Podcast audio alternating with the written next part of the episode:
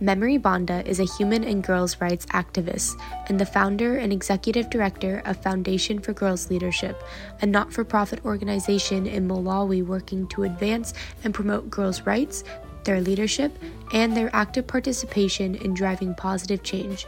Girls in Malawi are denied their rights to education, sexual reproductive health, and have fewer opportunities to participate in development and economic activities. They are often victims of sexual and gender based violence. Memory led a campaign called I Will Marry When I Want that contributed to the passing and enactment of the new law and amendment of the Malawi Constitution that criminalizes marriages of minors. Memory Banda and the Foundation for Girls Leadership, welcome to the creative process and women's stories. Thank you. Thank you so much for having me today. I am looking forward to having this uh, important conversation with you.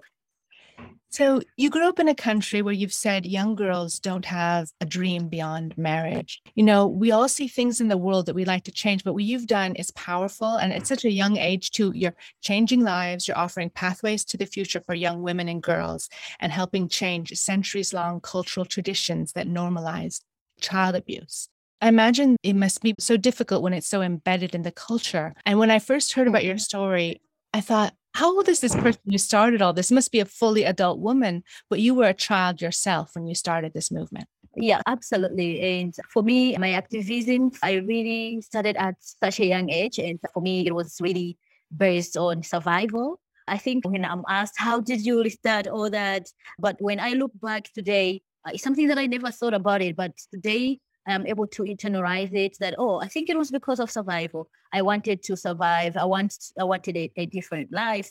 And for girls like myself, seeing them getting married when they were so young, and for me, my younger sister being trapped in that uh, trail where she got married when she was pretty young, when she was 11 years old. And this is not just the only case, but the environment itself it's, it's one of the motivation factor for me to be where I am today, looking at the women who were trapped in child marriages and looking at the life that they were living. I felt like I didn't want to live that kind of, uh, of a life.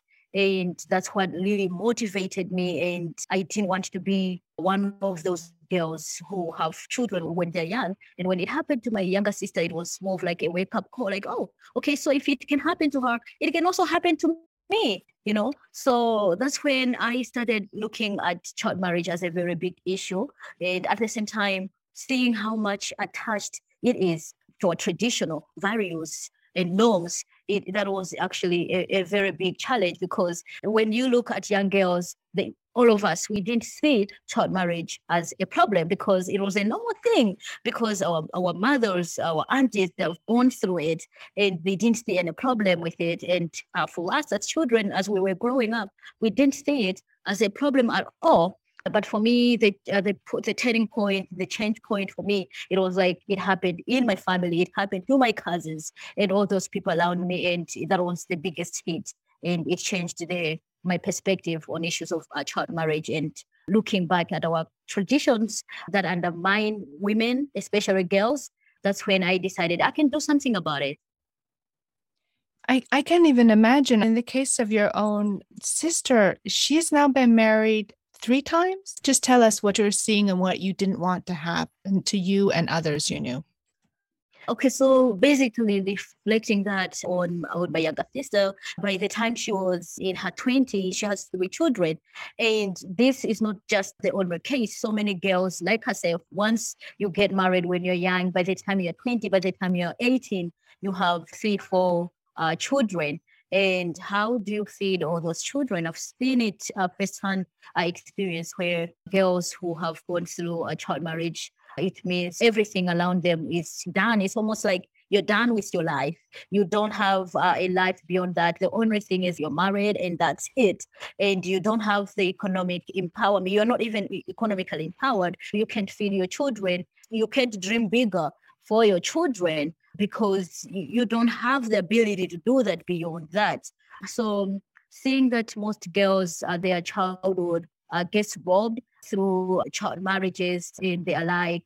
That's when in my community with the girls around me, I decided to set up a club. So through the club that I did set up, uh, in my community, it really gave me more insight about what happens when girls uh, get married when they are younger, when they're married off when they're younger. And I learned a lot, including the way how they face a lot of gender-based violence in families. And when it comes to issues of gender-based violence, it's even big because a child who is married off young, they end up facing all forms of uh, violence when we talk about physical violence, emotional violence, they're traumatized. And when it comes to sexual violence happens, so they go through all these forms of uh, violence. And for me, I couldn't take it when I was hearing all those stories coming from girls who have been married off young. So my club really gave me a platform to collect all those stories that young girls uh, like myself were going through. And hearing those stories, I knew that I don't have to go through all those kind of uh, experiences. And I decided that it can't just be um, myself, it can't just be about me. But I started thinking about all the girls that are me. And I thought, what is it that I can do to be a part of uh, change uh, that can happen within my community? And uh, beyond that, I connected myself with different organizations uh, that uh, were involved in my community. And through this, we created some sort of like a movement led by girls in my community. And of course, some Shu women joined in. And those uh, Shu women, they were very important in our movement because that's when I learned the issues that we were going through as young girls. They had gone through it, but they were so scared in their time to start speaking about them. And they were encouraging us, like, oh, so we went through this and we knew that it's, it's, it's bad. But then we, we, did not have the muscle to stand up and speak out about all these issues that uh, uh, were happening in our times. And you girls, you are so brave. So we met those kind of women who were able to support us and give us the energy to go on and uh, advocate with the traditional leaders in our communities you actually changed the laws, legal marriage age from 15 to 18. But I want to also help our listeners understand when you say it's, oh, it's tradition, as you said, everyone does it, but many wouldn't really be able to comprehend these initiation camps. It's hidden under language, but we have to call it by its true name child abuse, rape, violation, call it by its name. It goes beyond something benign and traditional. Absolutely. Absolutely. It goes beyond norms and traditions. For my community, back in the days, of course, it still happens where when adolescents, uh, when once a girl child reaches adolescence, uh, one of the tradition value is that they have to go to the initiation camps. And uh, the initiation camps are more of like the rite of passage to adulthood. It's a tradition whereby every girl, they have to go through the initiation camp. If girls don't go through that, when they grow up, when they are now mothers, they don't feel like they are grown up enough because they didn't go through uh, the initiation camp. So it's, it's more mandatory for all the children uh, once they reach adolescent, uh, once they start when they're about to start their menstruation, they have to go through the initiation camps. It is a traditional value that at the initiation camps, the community through the traditional leaders, they actually have a specific man that they hire who goes to the uh, initiation camps and rape, raping all the girls. And that rape is just a tradition where it's, it's no longer recognized as rape, but rather uh, something that has that um, every girl has to go through. And after that camp, nothing is talked about about that specific uh, rape, raping all the girls at the uh, initiation camp. And this is one of the traditional uh, practice that my group went against. And this actually was the biggest first fight that I have ever been involved in at community level, whereby we started questioning why do we uh, girls have to go through this? Why should girls have to go through the initiation camp and after that justifying the rape that happens at the camp as a traditional norm? This was quite the toughest thing that uh, we ever did as girls in my community to question something like this that has been embraced for uh, ages and has been passed on uh, from generation to generation. And looking at the impact that uh, this had on the lives of girls. They uh, through the correction of stories that I had with the girls, we presented our issues. The girls were able to voice out. Like I went to the initiation camp, and this is what happened. And after the camp, since the one thing that is taught is actually about how these young girls they can sexually please men and they are like, and we spoke against that. And the traditional leaders they were shocked to see us questioning all these kind of traditional values that happen at community level. And it's only later on that through the collection of stories that we presented to the traditional leaders. And at the same time, because the media was present, these stories started being written in newspapers. It became an open conversations on, on radio, on TV. And I think this was the biggest breakthrough whereby the media got so much involved and so much negative traditional values began being began exposed in most parts of the country after um, such kind of exposure, now the traditional leaders became more renegade, like, oh, so we can change some of the things that happened there. Also, now the person that goes uh, to the camp should no longer go there. And now organizations started coming in with a new programming whereby they started thinking, what if the, the teachings that happen at the camp gets to be revised and they should be age appropriate and they are like so reflecting on how the powerful the young voices of girls uh, came out, it really brought some sort of uh, change uh, towards the way how some negative traditional values looked at in the when it comes to issues of traditional values, challenging the traditional values. Yeah. So talking about tradition and the culture within Malawi, I was curious as to what your relationship is with Malawian culture and how has it changed as you've grown up? when it comes uh, to traditions, I always say that traditional values are, are very important. They're key. Uh, they give us identity. They make us who we are in that perspective. But it's also very important to keep on analyzing our different uh, traditions and ask ourselves, uh, is this traditional uh, practice giving value to the life of a girl or to the life of a boy child. For instance, when we're looking at our traditional values, most of our traditional values actually undermine the abilities of a girl child. And as I was growing up, I didn't think much of myself that I can be more. Most of the girls thought when they're growing up is that we are restricted in thinking. We are restricted like, oh, I can't go beyond this. As a girl, I can't, for I can't, for example, go beyond secondary education because after that, oh, by by the time I reach 15 years old, I have to be married and they are like so. Um, uh, those kind of traditional values really restrict, um, in other terms, it gives you a limit beyond what you can do. More girls can be more what they are if such kind of negative traditional values that I've just explained, if these uh, actually are some sort of like revised so that there is some form of a gender transformative approach when we are dealing with our traditional uh, values. So we, there is a need for us to give a base when it comes to uh, embracing our traditional values.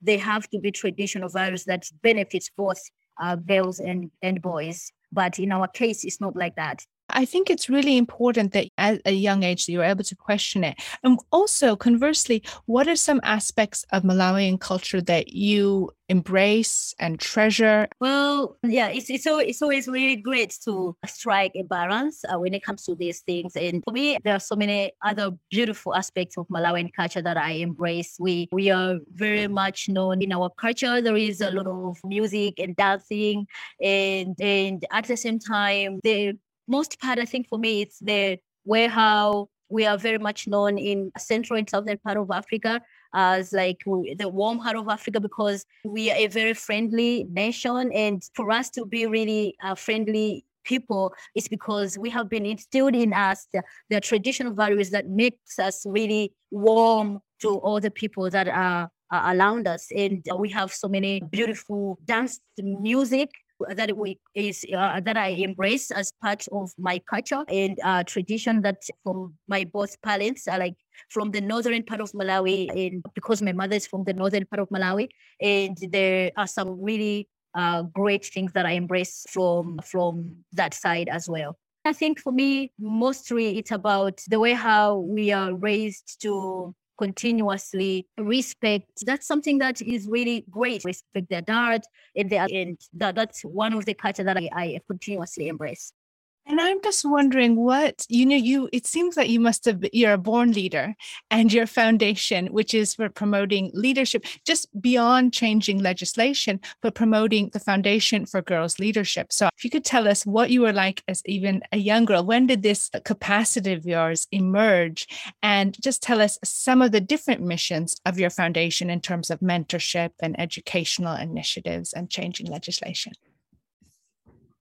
Okay, uh, so for me, uh, through my, my, my foundation, uh, Foundation for Girls Leadership, for me to initiate, have this foundation, it comes from a background where I was largely involved. My voice contributed largely on the change of the legal marriage age uh, in Malawi from 15 to 18 through my activism and uh, looking at, at the way how I, I managed to run the I'll When I Want campaign, which contributed to the passing of the legal marriage age. And at the same time, the way how I got myself involved in different, working with different organizations.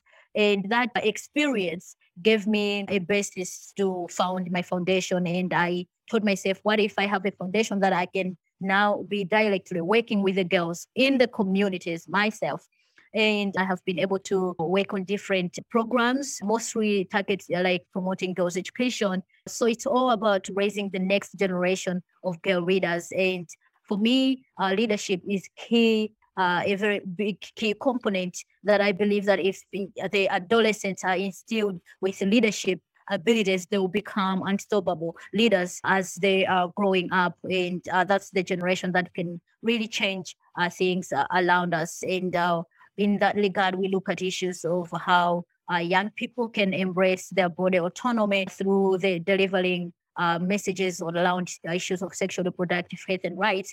And uh, on issues of sexual reproductive health and rights, accessibility is a very big issue in my country because you can't just openly talk about sexuality with adolescents. And that's something that my foundation is working on to break barriers on issues of uh, sexual reproductive health information and rights, where young people should be able to hold conversations about their body autonomy, about their body rights, about issues that can help them make informed decisions about their own uh, rights.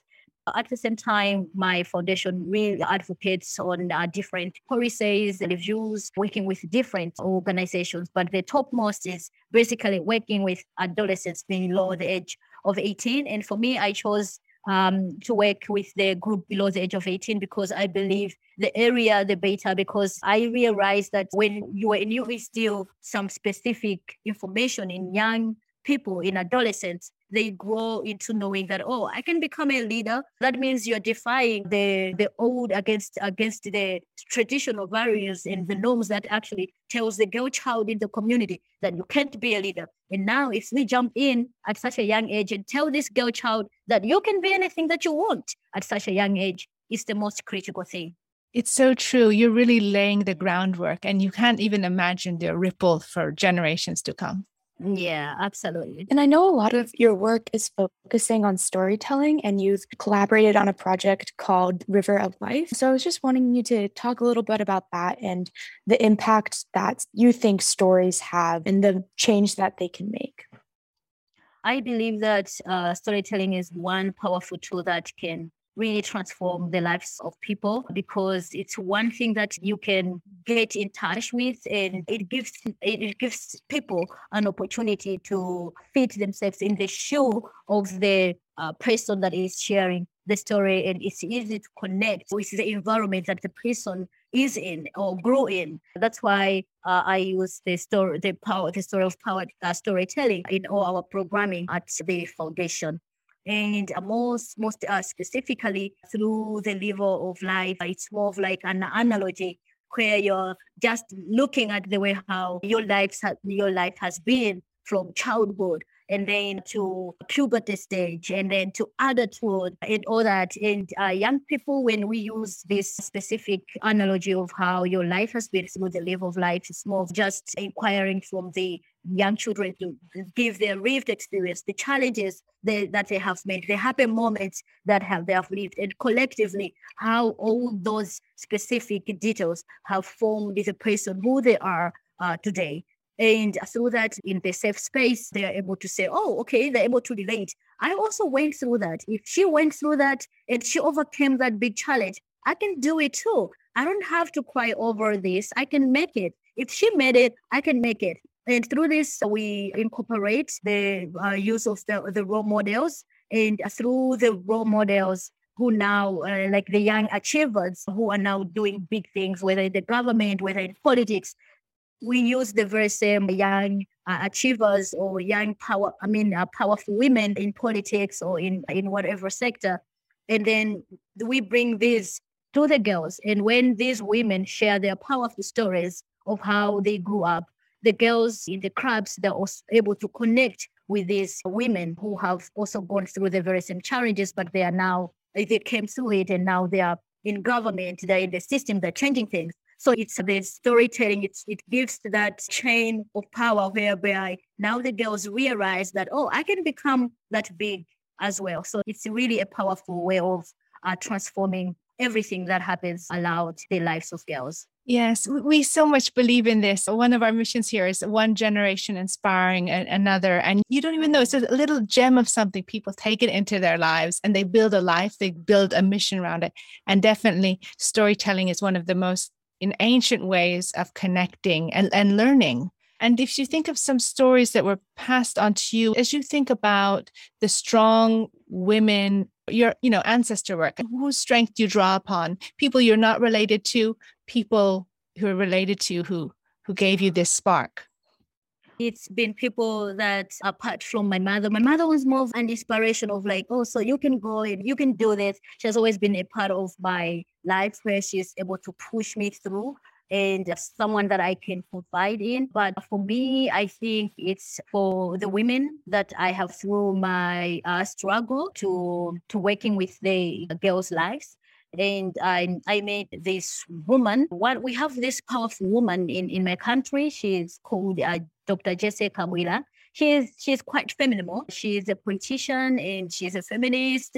And I've had like several interactions with her and she has always given me this spark. Uh, when she shared her story of how where she grew up, she grew up in an environment where she wasn't supposed to be married. Every time she tells, she shares her story. She was like, by now, I, I think I'd have been uh, one of the granny. I would have been, I was supposed to be married maybe when when I was 12 years old.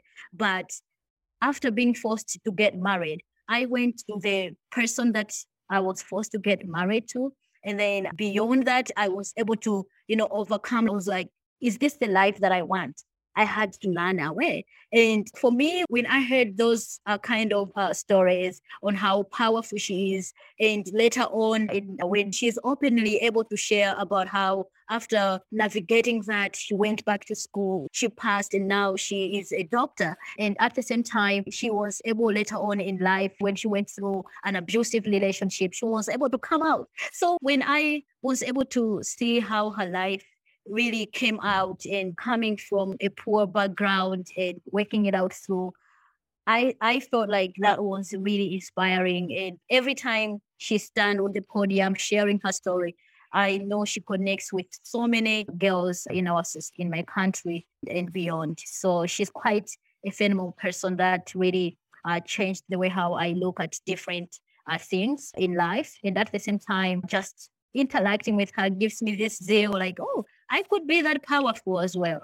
Well, you are as powerful. And so we're eager to learn from you, you know, some of those sources of power or like negotiation skills or the ways, the tools that you found. Storytelling is one way. Some just tell us some of the ways in that you found that you were able to change people's minds. Well, I think the other one is something that we have just talked a little bit about. It's about connecting yourself into different generations because through my work i was able to dialogue with the traditional leaders. I was able to dialogue with older the older generation that they have gone through this. At the same time we should also never forget that before us we stand on the shoulders of other uh, individuals who have been fighting you know for the same cause that we are fighting today. So for me being able to stand on their shoulders and learning from them creating that intergenerational dialogues from you know, learning from the adult. At my age right now, I'm 20 something.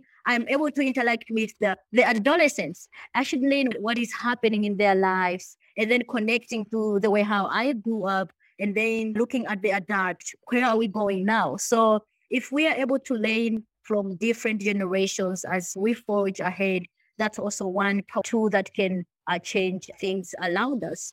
And at the same time, it's something that you just mentioned about being able to uh, negotiate. It's also uh, one powerful tool because sometimes you get to be in a very compromised position whereby we, I'm always dealing with issues of how to change traditional values. These things can't just change overnight, you know. And at the same time, you have learning how to being able to be open and dialoguing with uh, people that have many contrary like yourself and understanding why do they have why are they thinking in this line of thought? And how do i come in uh, to change the way how this individual is thinking? And then uh, you don't have to impose at the same time your thoughts but you have to take them in a position where they slowly understand and now they should reach a compromise themselves that oh this is the way how things are now. Things have changed. We have to move with time. So being able to build that dialogue around people is very, very critical. Yeah, your knowledge and methods of creating change are super interesting and have obviously been very effective in Malawi. But I was also wondering because you've mentioned that you also do activist work in other countries. And so, how has your activist work transcended or been effective across borders? And does the context of different cultures, nationalities, and identities change your approach to activism? Yeah, my activism, it comes from the point that when it comes to issues of child marriage, it's, it's not something that does not just affect Malawi, but it's something that really affects the whole continent and uh, mostly specifically the developing uh, countries. Through my work, when I was working on the campaign, I was able to connect myself with young people, not just in Malawi. We had some program that we connect ourselves, we connected ourselves with some young people in Kenya and we had some group of young people in the UK who were actually part of the campaign. And that really uh, made me realize that uh, whatever is happening in a developing country really does not just affect us, but it affects all the young people around us. And that's when I was able to uh, connect myself with young people across through the program that uh, we were working on back then. And just recently, I, I was also involved. I, I, I believe that as we are living in a quite technolo- more, more technological and through media, things really changing at large. So I thought, why can't we, why can't I use social media as one of the platform that can really get my ideas or get the things that I'm working on far beyond Malawi. And that's when I decided to have my talk show called Talk Their Issues. And it's an online. And through this, I was able to connect with young people across uh, using my social media platform and it's, it's on hold right now. But the few episodes that I worked on on the talk show, I was happy that it was able, I was able to reach young people uh, across. And my few friends, let's say in Germany, they were able to watch and give me feedback. Oh, we love your talk show, and I'm able to some teachers uh, we are actually using some of the for teaching in their classrooms. And uh, right now, I'm connecting myself with teachers of, in different countries. I am able to connect with young people, dialogue with young people on issues of gender uh, equalities, responding to their different questions on how they can be part of this change that we are working on, on ensuring that we promote gender uh, equality across. So um, it's one of the key thing that I have been doing lately through media. Yeah, it's powerful because uh, you've changed the law through the child marriage bill. But again, laws are laws. They're there to protect us. But sometimes I don't know if the trickle down effect is how long it takes to get to all communities to know that the changes are taking place? Yeah, that that's quite tricky, and it's something that is a, a, burning conversation right now because we have the rules in place, and in Malawi is actually very known with having documenting all the rules and the policies and their like. And as we are speaking right now, we have the law that ban uh, child marriages. No child has to be married below the age of 18. But if we go into the communities, we still have a very, very big problem where girls are still being married off, they are going into marriages. So indeed, having the law is the other, and implementation is very big work. And that's where we right now, like for as a country, uh, like Malawi, that's where we now have put more effort and uh, resources in ensuring that we work with different structures in the communities to ensure that the message is known into the communities.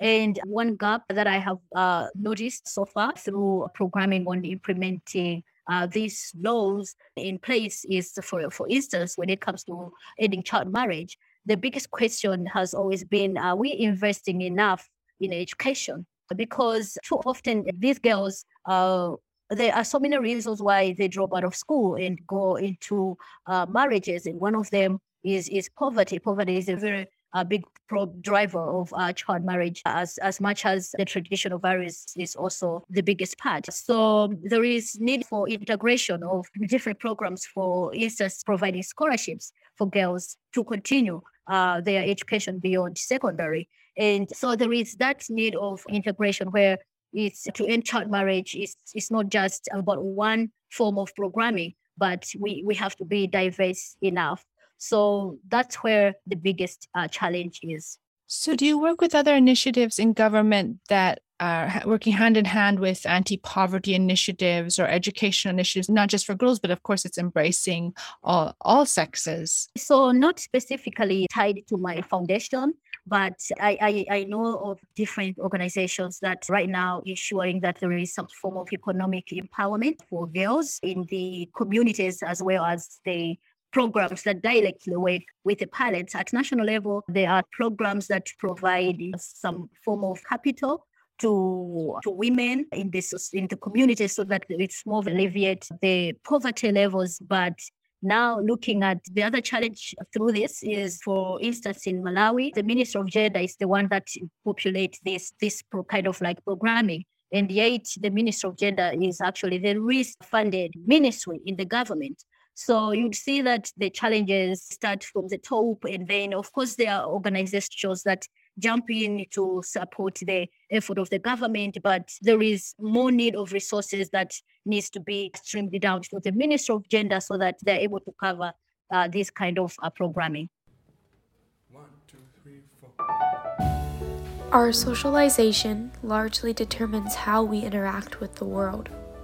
When you are told for years you are nothing but a wife, but at the service of your husband, but at the will of social reproduction, care labor, and raising your children, how do you conceptualize anything outside of that domain? Gender is a socially created category. It changes across temporal and spatial lines. Our conception of what a woman is and expectations for her is different than those held a century ago and the conception of womanhood in Malawi was largely contested by Memory Banda. Banda had no other example of womanhood except what was exhibited by the women around her, who had all been married by a young age. In a sense, no one was counted as a full human. Women were only considered complete when they were serving men. Centuries long traditions conditioned women to believe in their subordination and servitude. How do you fight against that? As Memory Banda explains it, she contended these traditions as a survival response. The only way she saw herself truly living was to break outside of the gender roles placed for her. The definition of womanhood is largely how to please men, emotionally, physically, mentally, and sexually. To me, it seems that claiming femininity in your identity is claiming to be less than a whole human, with your entire existence in relation to men. As a gender, women, and sexuality studies major at the University of Washington, I analyzed the position of Malawian women as within the economy of social reproduction. Women are expected to reproduce, take care of the children, raise them to be members of society, and give mental, emotional, and physical care to the family. It is a form of expropriation, or unpaid labor, that enables the rise of economies. Banda does not just see child marriage as the root cause of gender inequalities, despite it being the base of her activist work.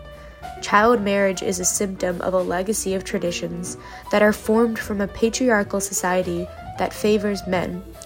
and create the circumstances that leave women in a vulnerable, subordinate position. To reverse centuries long traditions is to go against all of the odds. Banda did the seemingly impossible, conceptualizing a society beyond what was presented to her, a government that protected girls and women.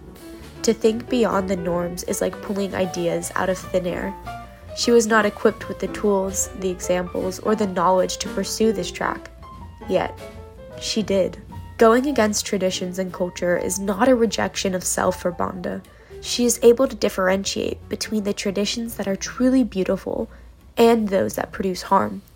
She contends with these alternative versions of Malawian tradition while still fully embracing her culture, her community, and her people. To grapple with these contradictions is powerful and enabled Banda to think critically about her community, not just in black and white terms. Understanding the law further is to understand that it means nothing without follow up, implementation, and accountability implementation of the law is one thing, but it takes generations for social change to truly be established. Banda recognizes the complexities of the interplay between legal and social change through her grassroots organizing. Legal change can take years, but social change takes generations. So, she connects with the community, not relying on the government to implement the policies and enact social change, but rather focusing her energies into grassroots organizing, into moving people. Organizing people does not just take the form of mass mobilizations or protests on the street. It also means sharing stories. It means starting discussions on sexual and reproductive health. It means talking about the hard subjects and being okay with not finding a comfortable answer. It means pinpointing violence and calling it by its name. It means understanding ourselves as political beings by nature Every factor of our lives is naturally political. And as soon as we conceptualize ourselves as individuals who contribute to a larger society, as a part of a whole movement, and even a whole revolution within ourselves, then the people can enact any form of change. Girls are humans. They are living, breathing, political, and powerful beings. Memory Banda is making sure that they are recognized as such. I think it's really incredible that you're focusing on so many different issues, kind of as these other causes for the issue of child marriage. And so, because you're taking such a broad based view on everything, I was wondering if there are any laws that you hope to implement in the future in Malawi, I, I think earlier on I talked about the issue of sexual reproductive health as one of the tied issue when it comes to addressing issues of child marriage. As you are aware, when girls cannot access contraceptives, when they don't have information about contraceptives, the immediate result is it's either they they end up being pregnant, and if you if you a girl child is pregnant in our culture, the immediate thing is like, oh, she's forced into marriage. So we have in our country, in terms of the law, if you're under the age of uh, 14, according to the law, you cannot access the contraceptives. So you have to get consent for you to, you know, get the uh, to access contraceptives. But then the biggest question that as young people in Malawi we have on this is that young people as young as 11 years old, they're sexually active. So what if this specific rule is actually revised so that young people can be able to decision on their own to go and access contraceptives, to get information about uh, contraceptives. So that's one one issue that young people in the country we are working on and it's something that we want to push ahead so that young people uh, should be able to make informed decision about their uh, sex- sexuality health.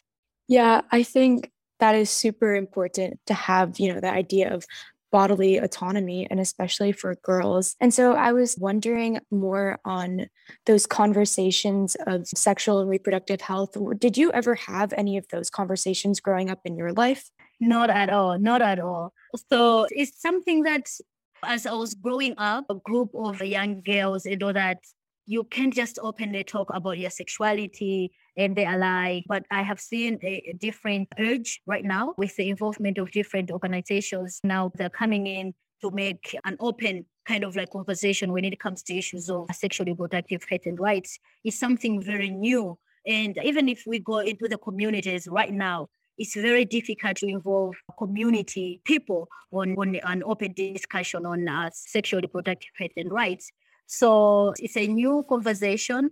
And at the same time, it's something that different organizations are working on to ensure that it becomes one of the uh, priority uh, area when it comes to working with the uh, young people in the communities, as well as ensuring that the adults understand that we are living in different times where these issues have to be openly talked about because even if we don't talk about them, young people are still being sexually active at such a young age.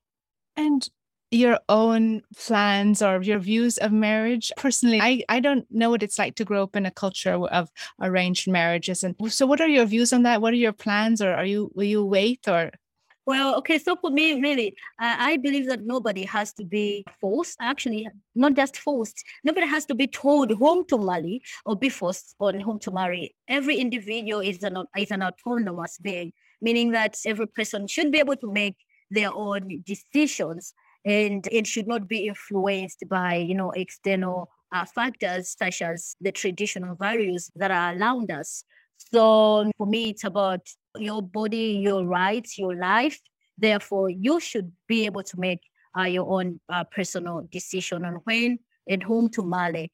And the sentence just don't have to end there, but you have to marry when the time is right, when you're done with your education. So for me, I believe in giving myself time. And when the time is right, I should, I will be able to make a decision like, hey, memory, now is the time and uh, right now i'm still giving myself time i have so so much goals that i, I am working on right now and then i'm also working on myself so it's very important uh, for young people to take their time know where they're going and at the same time and when they feel that the time is right they should be able to do so but when they have completed a couple of goals Absolutely. And also, as the neuroscientist tells us, our brains are changing mid 20s, even beyond. So many people, like in their 30s, some people say they didn't even feel they know themselves until their 40s. So the idea yeah. of making a major life decision, I don't even know you're making a major life decision at 11 or 12. It's just beyond belief. Yeah, it is. It is. Yeah, it's so bizarre. When I look back into our community and look at young people who are below the age of 18 getting into marriage and the biggest question is like how they like life is is tough everything around us is really difficult and how will they maneuver in such difficult times how do they make decisions for their children help them how do they help their children to make decisions and something like that and at the same time how will they educate their children that's why we have this continuous cycle uh, of poverty because poverty is generational. If generation A did not get educated, generation B, it's likely that they'll not be educated and it keeps on uh, going in, that regard. So it's really important that we create a new world where child marriage is not there, where young people, the generation where we should let children be, let children be, let them grow and later on uh, in life explore what they're capable. Yeah, so I also was curious because we're talking about all these issues, and a lot of it it's regarding to women um, and women's issues. And so I was wondering how you are choosing to bring men into these conversations, especially with bringing about these issues of rape and sexual assault, because it's not always easy with you yourself being a woman to bring these forth and get taken seriously. I think that's one thing that I forgot to mention that throughout our campaigns, it wasn't just the other voices of girls, but we also had boys on board and they also took a part uh, in everything that uh, we were doing. And right now we are working on programs that integrate, you know, the voices of young men on the table so that we spark new conversation on building positive masculinity. Program we are making the young men understand that you can still be a man without proving to your to, to, to women by beating them, by raping them. In most of the traditional values, it's like for men to prove that they're men, it means that they have to devalue the woman. They have to undermine the girl or the woman. So we want, like, uh, with the conversation that we get to have with the boys uh, in the communities, is actually to make them understand that they can still be powerful men without undermining the women, without undermining the girls around them. So that's um, a very uh, key area that uh, we are working on right now. And it's a great tool, especially for men to change their fellow men so that they are able to understand their own language. So um, we have the group of uh, boys champions in the communities who actually work with their fellow boys on sparking these conversations on positive masculinity. And related to this, what is the situation in, in Malawi for LGBTQ people? What situations do they face and, and how do you uh, bring them into the conversation?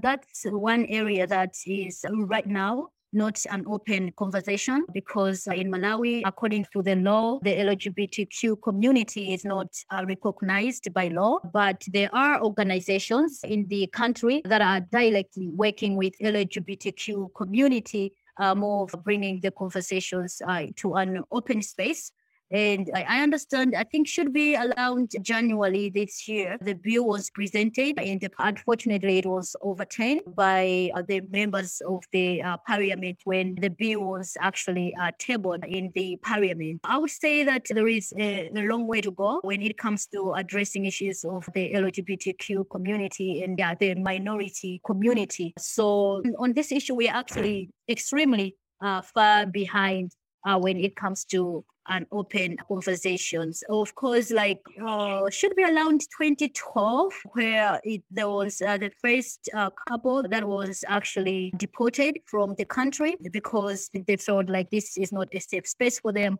And so, for most LGBT community, they uh, prefer being in South Africa because uh, in Southern Africa, it's the only country that has a law that protects the LGBT community.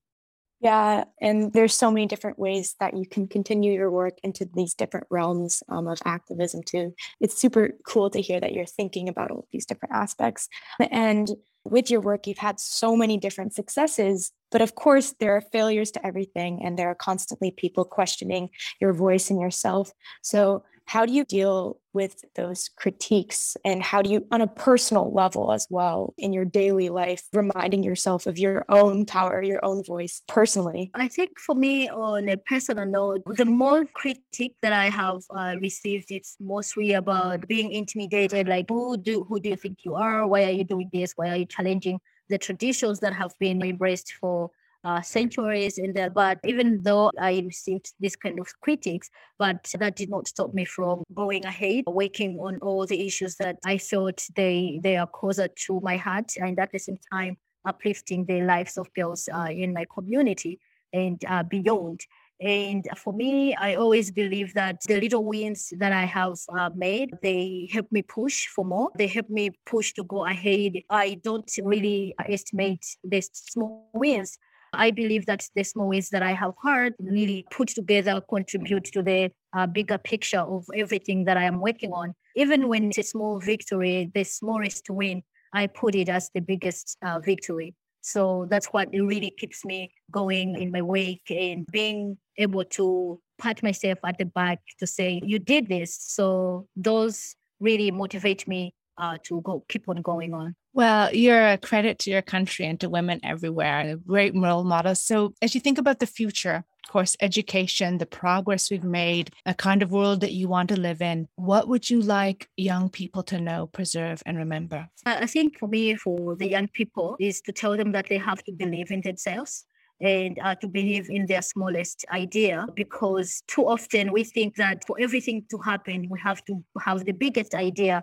but I believe that it doesn't have to be the biggest idea, the smallest idea that you have, bring it to the table, share it. And you'll be surprised that people with your smallest idea, they'll be able to support you because too often we, we get scared that I have this idea, but who's going to really support me? But there are always people around you that will be able to cheer you up, to, to say you have the greatest idea. Continuously connect uh, yourself with people that can support you people that you look at as role models. Speak to those people. You grow better uh, when you are around uh, those people because they are able to give you more ideas about what you can do further with your uh, smallest idea. And at the same time, there is this tendency of young people being scared of being involved in with politics. They don't want to connect themselves with political activities. But one thing that we should remember as young people that everything around us is political by nature. We shouldn't be really scared in navigating ourselves into different political aspects of, of issues around us. Be, be bold enough to speak out on the biggest challenges that are around you. And at the same time, it's in us to understand what kind of environment I am in. What is it that I can contribute to the problems that I am facing, eh, that young people or people in general are facing in our community. So just go on, be a part of that, and you'll be surprised that you'll be the biggest uh, game changer in your community. Well, you're a brilliant role model. Thank you, Memory Banda and the Foundation for Girls Leadership, for your invaluable contribution and all you do to raise awareness and help improve the futures of girls and young women so they can find their voices, have choices, and lead lives of meaning and purpose. Thank you for helping make the world a better place for the next generation and adding your voice to the creative process. One, two, three, four. The Creative Process podcast is supported by the Jan Michalski Foundation. This interview was conducted by Mia Funk and Sydney Field, with the participation of collaborating universities and students. Associate interviews producer on this podcast was Sydney Field. Digital media coordinators are Jacob A. Preisler and Megan Hagenbarth. Wintertime was composed by Nicholas Anadolus and performed by the Athenian Trio. We hope you've enjoyed listening to this podcast. If you would like to get involved with our creative community, exhibitions, podcasts, or submit your creative works for review, just drop us a line at team at creativeprocess.info. Thanks for listening.